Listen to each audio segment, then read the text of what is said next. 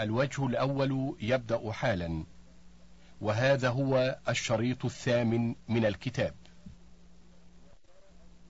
وقرأ الزهري والحسن وعيسى بن عمار وابن أبي إسحاق ويعقوب فلا خوف بفتح الفاء والحزن ضد السرور. قال اليزيدي حزنه لغة قريش وأحزنه لغة تميم وقد قرئ بهما وصحبة أهل النار لها بمعنى الاقتران والملازمة وقد تقدم ذكر تفسير الخلود وقد أخرج أبو الشيخ وابن مردويه عن أبي ذر قال قلت يا رسول الله أرأيت آدم نبيا كان قال نعم كان نبيا رسولا. كلمه الله قال له يا آدم اسكن أنت وزوجك الجنة. وأخرج ابن أبي شيبة والطبراني عن أبي ذر قال قلت يا رسول الله من أول الأنبياء؟ قال آدم. قلت نبي؟ قال نعم. قلت ثم من؟ قال نوح. وبينهما عشرة آباء. وأخرج أحمد والبخاري في تاريخه والبيهقي في الشعب نحو من حديث أبي ذر مرفوعا. وزاد كم كان المرسلون؟ قال ثلاثمائة وخمسة عشر جما غفيرا.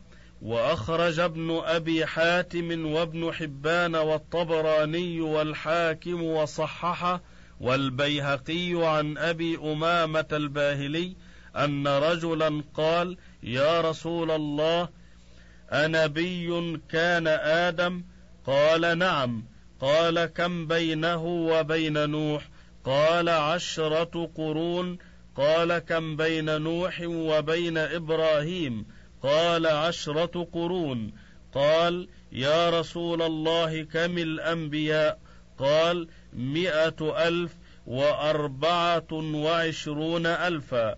قال يا رسول الله كم كانت الرسل من ذلك؟ قال ثلاثمائة وخمسة عشر جما غفيرا.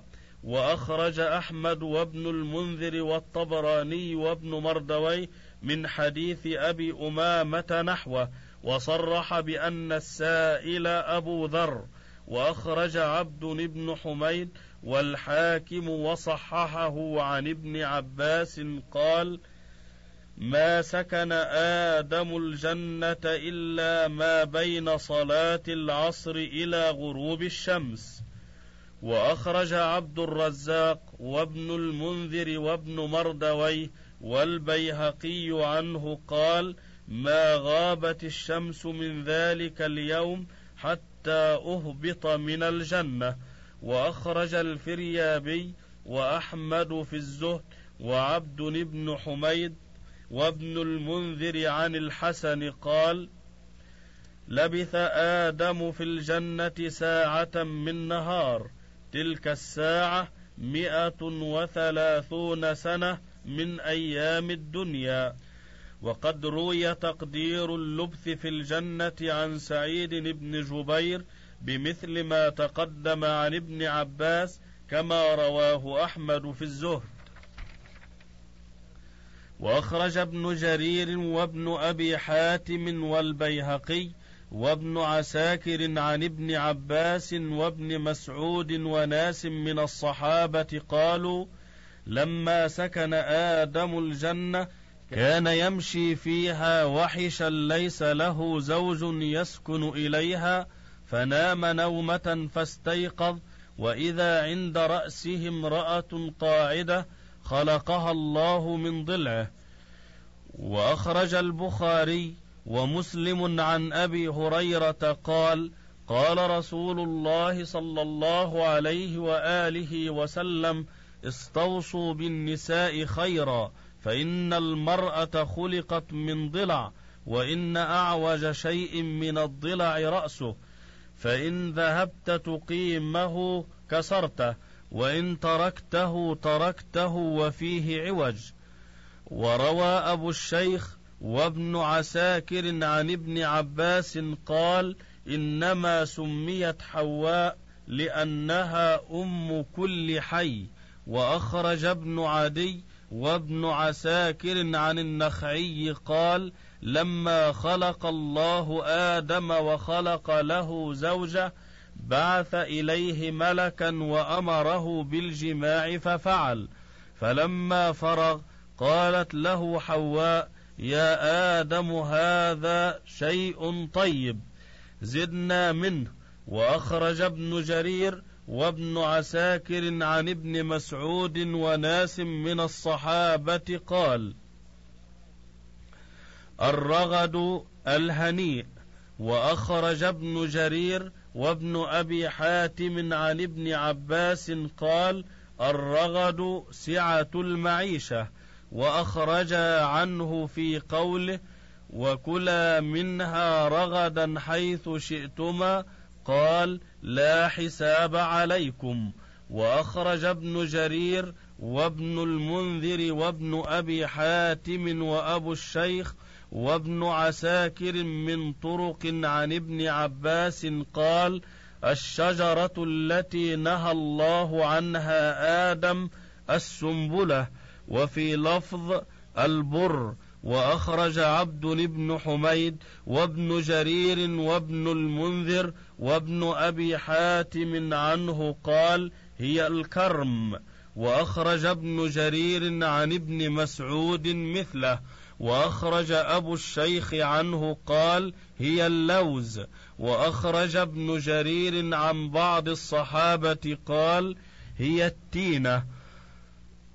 وروى مثله أبو الشيخ عن مجاهد وابن أبي حاتم عن قتادة وأخرج ابن جرير وابن أبي حاتم عن وهب بن منبه قال هي البر وأخرج أبو الشيخ عن أبي مالك قال هي النخلة وأخرج أبو الشيخ عن يزيد بن عبد الله ابن قصيط قال هي الأترج وأخرج أحمد في الزهد عن شعيب الجبائي قال هي تشبه البر وتسمى الدعة.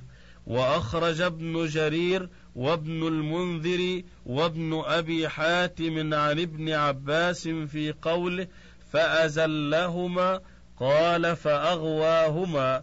وأخرج ابن أبي حاتم عن عاصم بن بهدلة قال فأزلهما فنحاهما وأخرج أبو داود في المصاحف عن الأعمش قال قراءتنا في البقرة مكان فأزلهما فوسوس وأخرج ابن جرير وابن أبي حاتم عن ابن مسعود وناس من الصحابة قالوا أراد إبليس أن يدخل عليهما الجنة فمنعته الخزنة. فأتى الحية وهي دابة لها أربع قوائم كأنها البعير وهي كأحسن الدواب فكلمها أن تدخله في فمها حتى تدخل به إلى آدم فأدخلته في فمها. فمرت الحية على الخزنة فدخلت ولا يعلمون لما أراد الله من الأمر. فكلمه من فمها فلم يبال بكلامه. فخرج إليه فقال يا آدم هل أدلك على شجرة الخلد وملك لا يبلى؟ وحلف لهما بالله إني لكما لمن الناصحين. فأبى آدم أن يأكل منها فتقدمت حواء فأكلت ثم قالت يا آدم كل فإني قد أكلت فلم يضرني فلما أكلا بدت لهما سوآتهما وطفقا يخصفان عليهما من ورق الجنة. وقد أخرج قصة الحية ودخول إبليس معها عبد الرزاق وابن جرير عن ابن عباس وأخرج ابن سعد وأحمد في الزهد وعبد بن حميد وابن المنذر والحاكم وصححه وابن مردويه والبيهقي عن أبي بن كعب عن النبي صلى الله عليه وآله وسلم قال إن آدم كان رجلا طوالا كأنه نخلة سحوق طوله ستون ذراعا كثير شعر الرأس. فلما ركب الخطيئة بدت له عورته. الحديث وأخرج ابن, من ابن منيع وابن المنذر وأبو الشيخ والحاكم وصححه والبيهقي في الشعب عن ابن عباس قال قال الله لآدم ما حملك على أن أكلت من الشجرة التي نهيتك عنها؟ قال يا رب زينته لي حواء.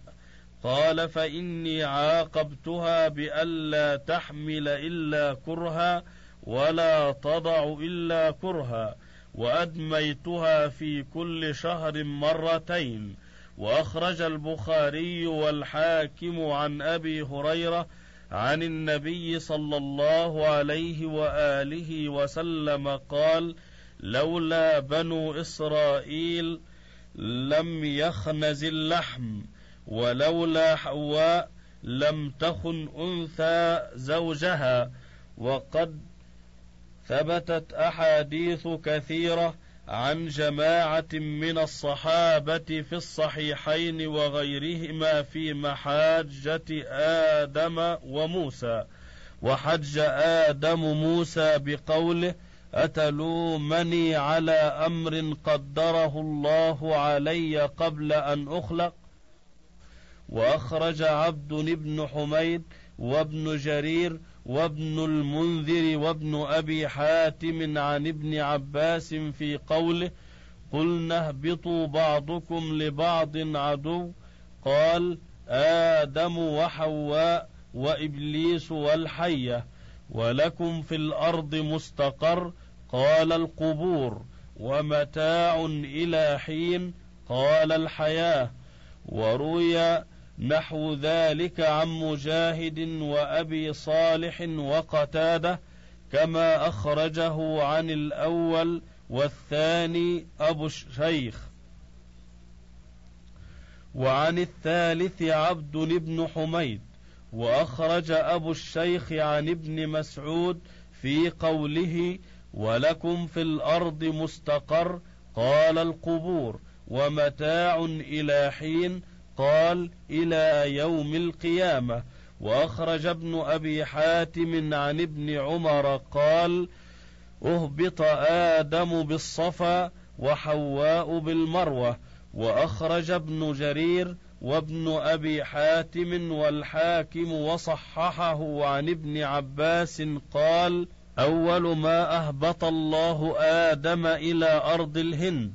وفي لفظ بدجنى أرض الهند وأخرج ابن أبي حاتم عنه أنه أهبط إلى أرض بين مكة والطائف وأخرج ابن جرير والحاكم وصححه والبيهقي عنه قال قال علي بن أبي طالب أطيب ريح الأرض الهند هبط بها آدم فعلق شجرها من ريح الجنة. وأخرج ابن سعد وابن عساكر عن ابن عباس قال أهبط آدم بالهند وحواء بجدة فجاء في طلبها حتى أتى جمعا فازدلفت إليه حواء فلذلك سميت المزدلفة واجتمعا بجمع وأخرج الطبراني وأبو نعيم في الحلية عن أبي هريرة قال قال رسول الله صلى الله عليه وآله وسلم أنزل آدم عليه السلام بالهند فاستوحش فنزل جبريل فنادى بالأذان فلما سمع ذكر محمد قال له ومن محمد هذا؟ قال هذا آخر ولدك من الأنبياء. وقد روي عن جماعة من الصحابة أن آدم أهبط إلى أرض الهند. منهم جابر أخرجه ابن أبي الدنيا وابن المنذر وابن عساكر ومنهم ابن عمر أخرجه الطبراني وأخرج ابن عساكر عن علي قال قال النبي صلى الله عليه وآله وسلم إن الله لما خلق الدنيا لم يخلق فيها ذهبا ولا فضة فلما أهبط آدم وحواء أنزل معهما ذهبا وفضة فسلكه ينابيع في الأرض منفعة لأولادهما من بعدهما وجعل ذلك صداقا لحواء فلا ينبغي لأحد أن يتزوج إلا بصداق. وأخرج ابن عساكر بسند ضعيف عن أنس قال قال رسول الله صلى الله عليه وآله وسلم هبط آدم وحواء عريانين جميعا عليهم ورق الجنة. قعد يبكي ويقول لها يا حواء قد آذاني الحر فجاءه جبريل بقطن وأمرها أن تغزل وعلمها وأمر آدم بالحياكة وعلمه. وأخرج الديلمي في مسند الفردوس عن أنس مرفوعا أول من حاك آدم عليه السلام. وقد روي عن جماعة من الصحابة والتابعين ومن بعدهم حكايات في صفة هبوط آدم من الجنة وما أهبط معه وما صنع عند وصوله إلى الأرض. ولا حاجة لنا ببسط جميع ذلك.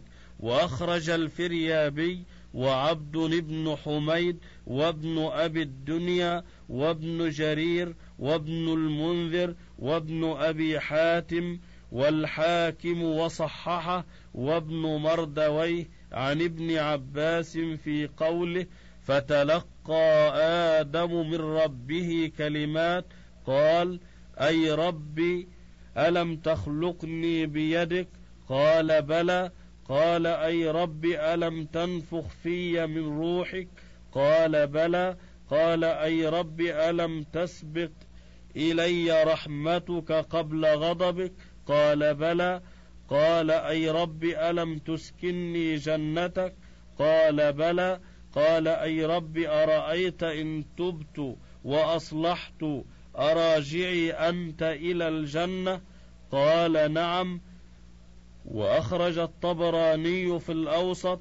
وابن عساكر بسند ضعيف عن عائشة عن النبي صلى الله عليه وآله وسلم قال: لما أهبط الله آدم إلى الأرض قام وجاه الكعبة فصلى ركعتين الحديث وقد روي نحوه بإسناد لا بأس به أخرجه الأزرقي في تاريخ مكة والطبراني في الأوسط والبيهقي في الدعوات وابن عساكر من حديث بريدة مرفوعا وأخرج الثعلبي عن ابن عباس في قوله فتلقى آدم من ربه كلمات قال قوله ربنا ظلمنا أنفسنا وإن لم تغفر لنا وترحمنا لنكونن من الخاسرين.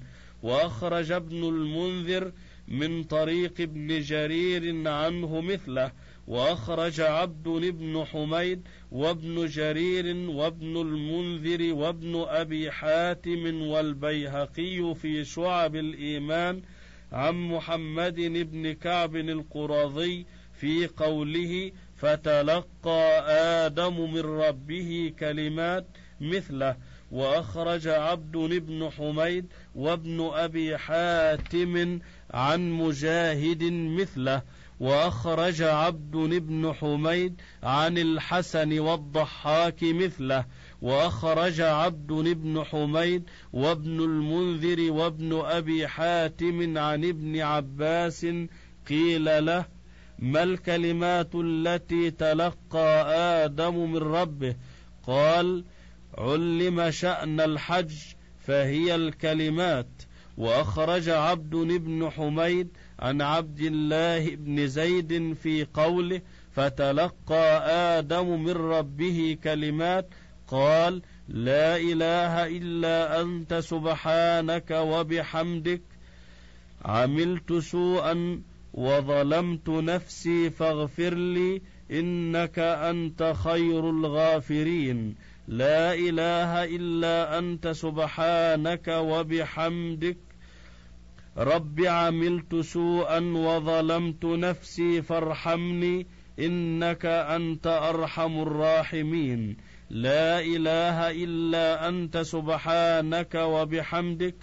رب عملت سوءا وظلمت نفسي فتب علي إنك أنت التواب الرحيم. وأخرج نحوه البيهقي في شعب الإيمان وابن عساكر عن أنس. وأخرج نحوه هنا وفي الزهد عن سعيد بن جبير. وأخرج نحوه ابن عساكر من طريق جويبر عن الضحاك عن ابن عباس وأخرج نحوه الديلمي في مسند الفردوس بسند ضعيف عن علي مرفوعا. وأخرج ابن جرير وابن أبي حاتم عن أبي العالية في قوله فإما يأتينكم مني هدى قال الهدى الأنبياء والرسل والبيان وأخرج ابن الأنباري في المصاحف عن أبي الطفيل قال قرأ رسول الله صلى الله عليه وآله وسلم فمن تبع هدي بتثقيل الياء وفتحها وأخرج ابن أبي حاتم عن سعيد بن جبير في قوله فلا خوف عليهم يعني في الآخرة ولا هم يحزنون يعني لا يحزنون للموت. يا بني اسرائيل اذكروا نعمتي التي انعمت عليكم واوفوا بعهدي اوف بعهدكم واياي فارهبون وامنوا بما انزلت مصدقا لما معكم ولا تكونوا اول كافر به. ولا تشتروا باياتي ثمنا قليلا واياي فاتقون ولا تلبسوا الحق بالباطل وتكتموا الحق وأنتم تعلمون. اعلم ان كثيرا من المفسرين جاءوا بعلم متكلف وخاضوا في بحر لم يكلفوا سباحته واستغرقوا أوقاتهم في فن لا يعود عليهم بفائدة بل أوقعوا أنفسهم في التكلم بمحض الرأي المنهي عنه في الأمور المتعلقة بكتاب الله سبحانه. وذلك أنهم أرادوا أن يذكروا المناسبة بين الآيات القرآنية المسرودة على هذا الترتيب الموجود في المصاحف فجاءوا بتكلفات وتعسفات يتبرأ منها الإنصاف ويتنزه عنها كلام البلغاء فضلا عن كلام الرب سبحانه حتى أفردوا ذلك بالتصنيف وجعلوه المقصد الأهم من التأليف. كما فعله البقاعي في تفسيره ومن تقدمه حسب ما ذكر في خطبته. وإن هذا لمن أعجب ما يسمعه من يعرف أن هذا القرآن ما زال ينزل مفرقا على حسب الحوادث المقتضية لنزوله منذ نزول الوحي على رسول الله صلى الله عليه وآله وسلم إلى أن قبضه الله عز وجل إليه وكل عاقل فضلا عن عالم لا يشك أن هذه الحوادث المقتضية نزول القرآن متخالفة باعتبار نفسها بل قد تكون متناقضة كتحريم أمر كان حلالا وتحليل أمر كان حراما. وإثبات أمر لشخص أو أشخاص يناقض ما كان قد ثبت لهم قبله وتارة يكون الكلام مع المسلمين وتارة مع الكافرين وتارة مع من مضى وتارة مع من حضر وحينا في عبادة وحينا في معاملة ووقتا في ترغيب ووقتا في ترهيب وآونة في بشارة وآونة في نذارة وطورا في أمر دنيا وطورا في أمر آخرة ومرة في تكاليف آتية ومرة في أقاصيص ماضية وإذا كانت أسباب النزول مختلفة هذا الاختلاف ومتباينة هذا التباين الذي لا يتيسر معه الائتلاف. فالقرآن النازل فيها هو باعتباره نفسه مختلفا كاختلافها. فكيف يطلب العاقل المناسبة بين الضب والنون والماء والنار؟ والملاح والحادي وهل هذا إلا من فتح أبواب الشك وتوسيع دائرة الريب على من في قلبه مرض أو كان مرضه مجرد الجهل والقصور فإنه إذا وجد أهل العلم يتكلمون في التناسب بين جميع آي القرآن ويفردون ذلك بالتصنيف تقرر عنده أن هذا أمر لا بد منه وأنه لا يكون القرآن بليغا معجزا إلا إذا ظهر الوجه المقتضي للمناسبة وتبين الأمر الموجب للارتباط فإن وجد الاختلاف بين الآيات فرجع إلى ما قاله المتكلمون في ذلك فوجده تكلفا محضا وتعسفا بينا انقدح في قلبه ما كان عنه في عافية وسلامة. هذا على فرض أن نزول القرآن كان مرتبا على هذا الترتيب الكائن في المصحف فكيف وكل من له أدنى علم بالكتاب وأيسر حظ من معرفته يعلم علما يقينيا أنه لم يكن كذلك. ومن شك في هذا وإن لم يكن مما يشك فيه أهل العلم رجع إلى كلام أهل العلم العارفين بأسباب النزول المطلعين على حوادث النبوة فإنه ينثلج صدره ويزول عنه الريب بالنظر في سوره من السور المتوسطة فضلا عن المطولة لأنه لا محالة يجدها مشتملة على آيات نزلت في حوادث مختلفة وأوقات متباينة لا مطابقة بين أسبابها وما نزل فيها في الترتيب بل يكفي المقصر أن يعلم أن أول ما نزل اقرأ باسم ربك الذي خلق وبعده يا أيها المدثر يا أيها المزمل.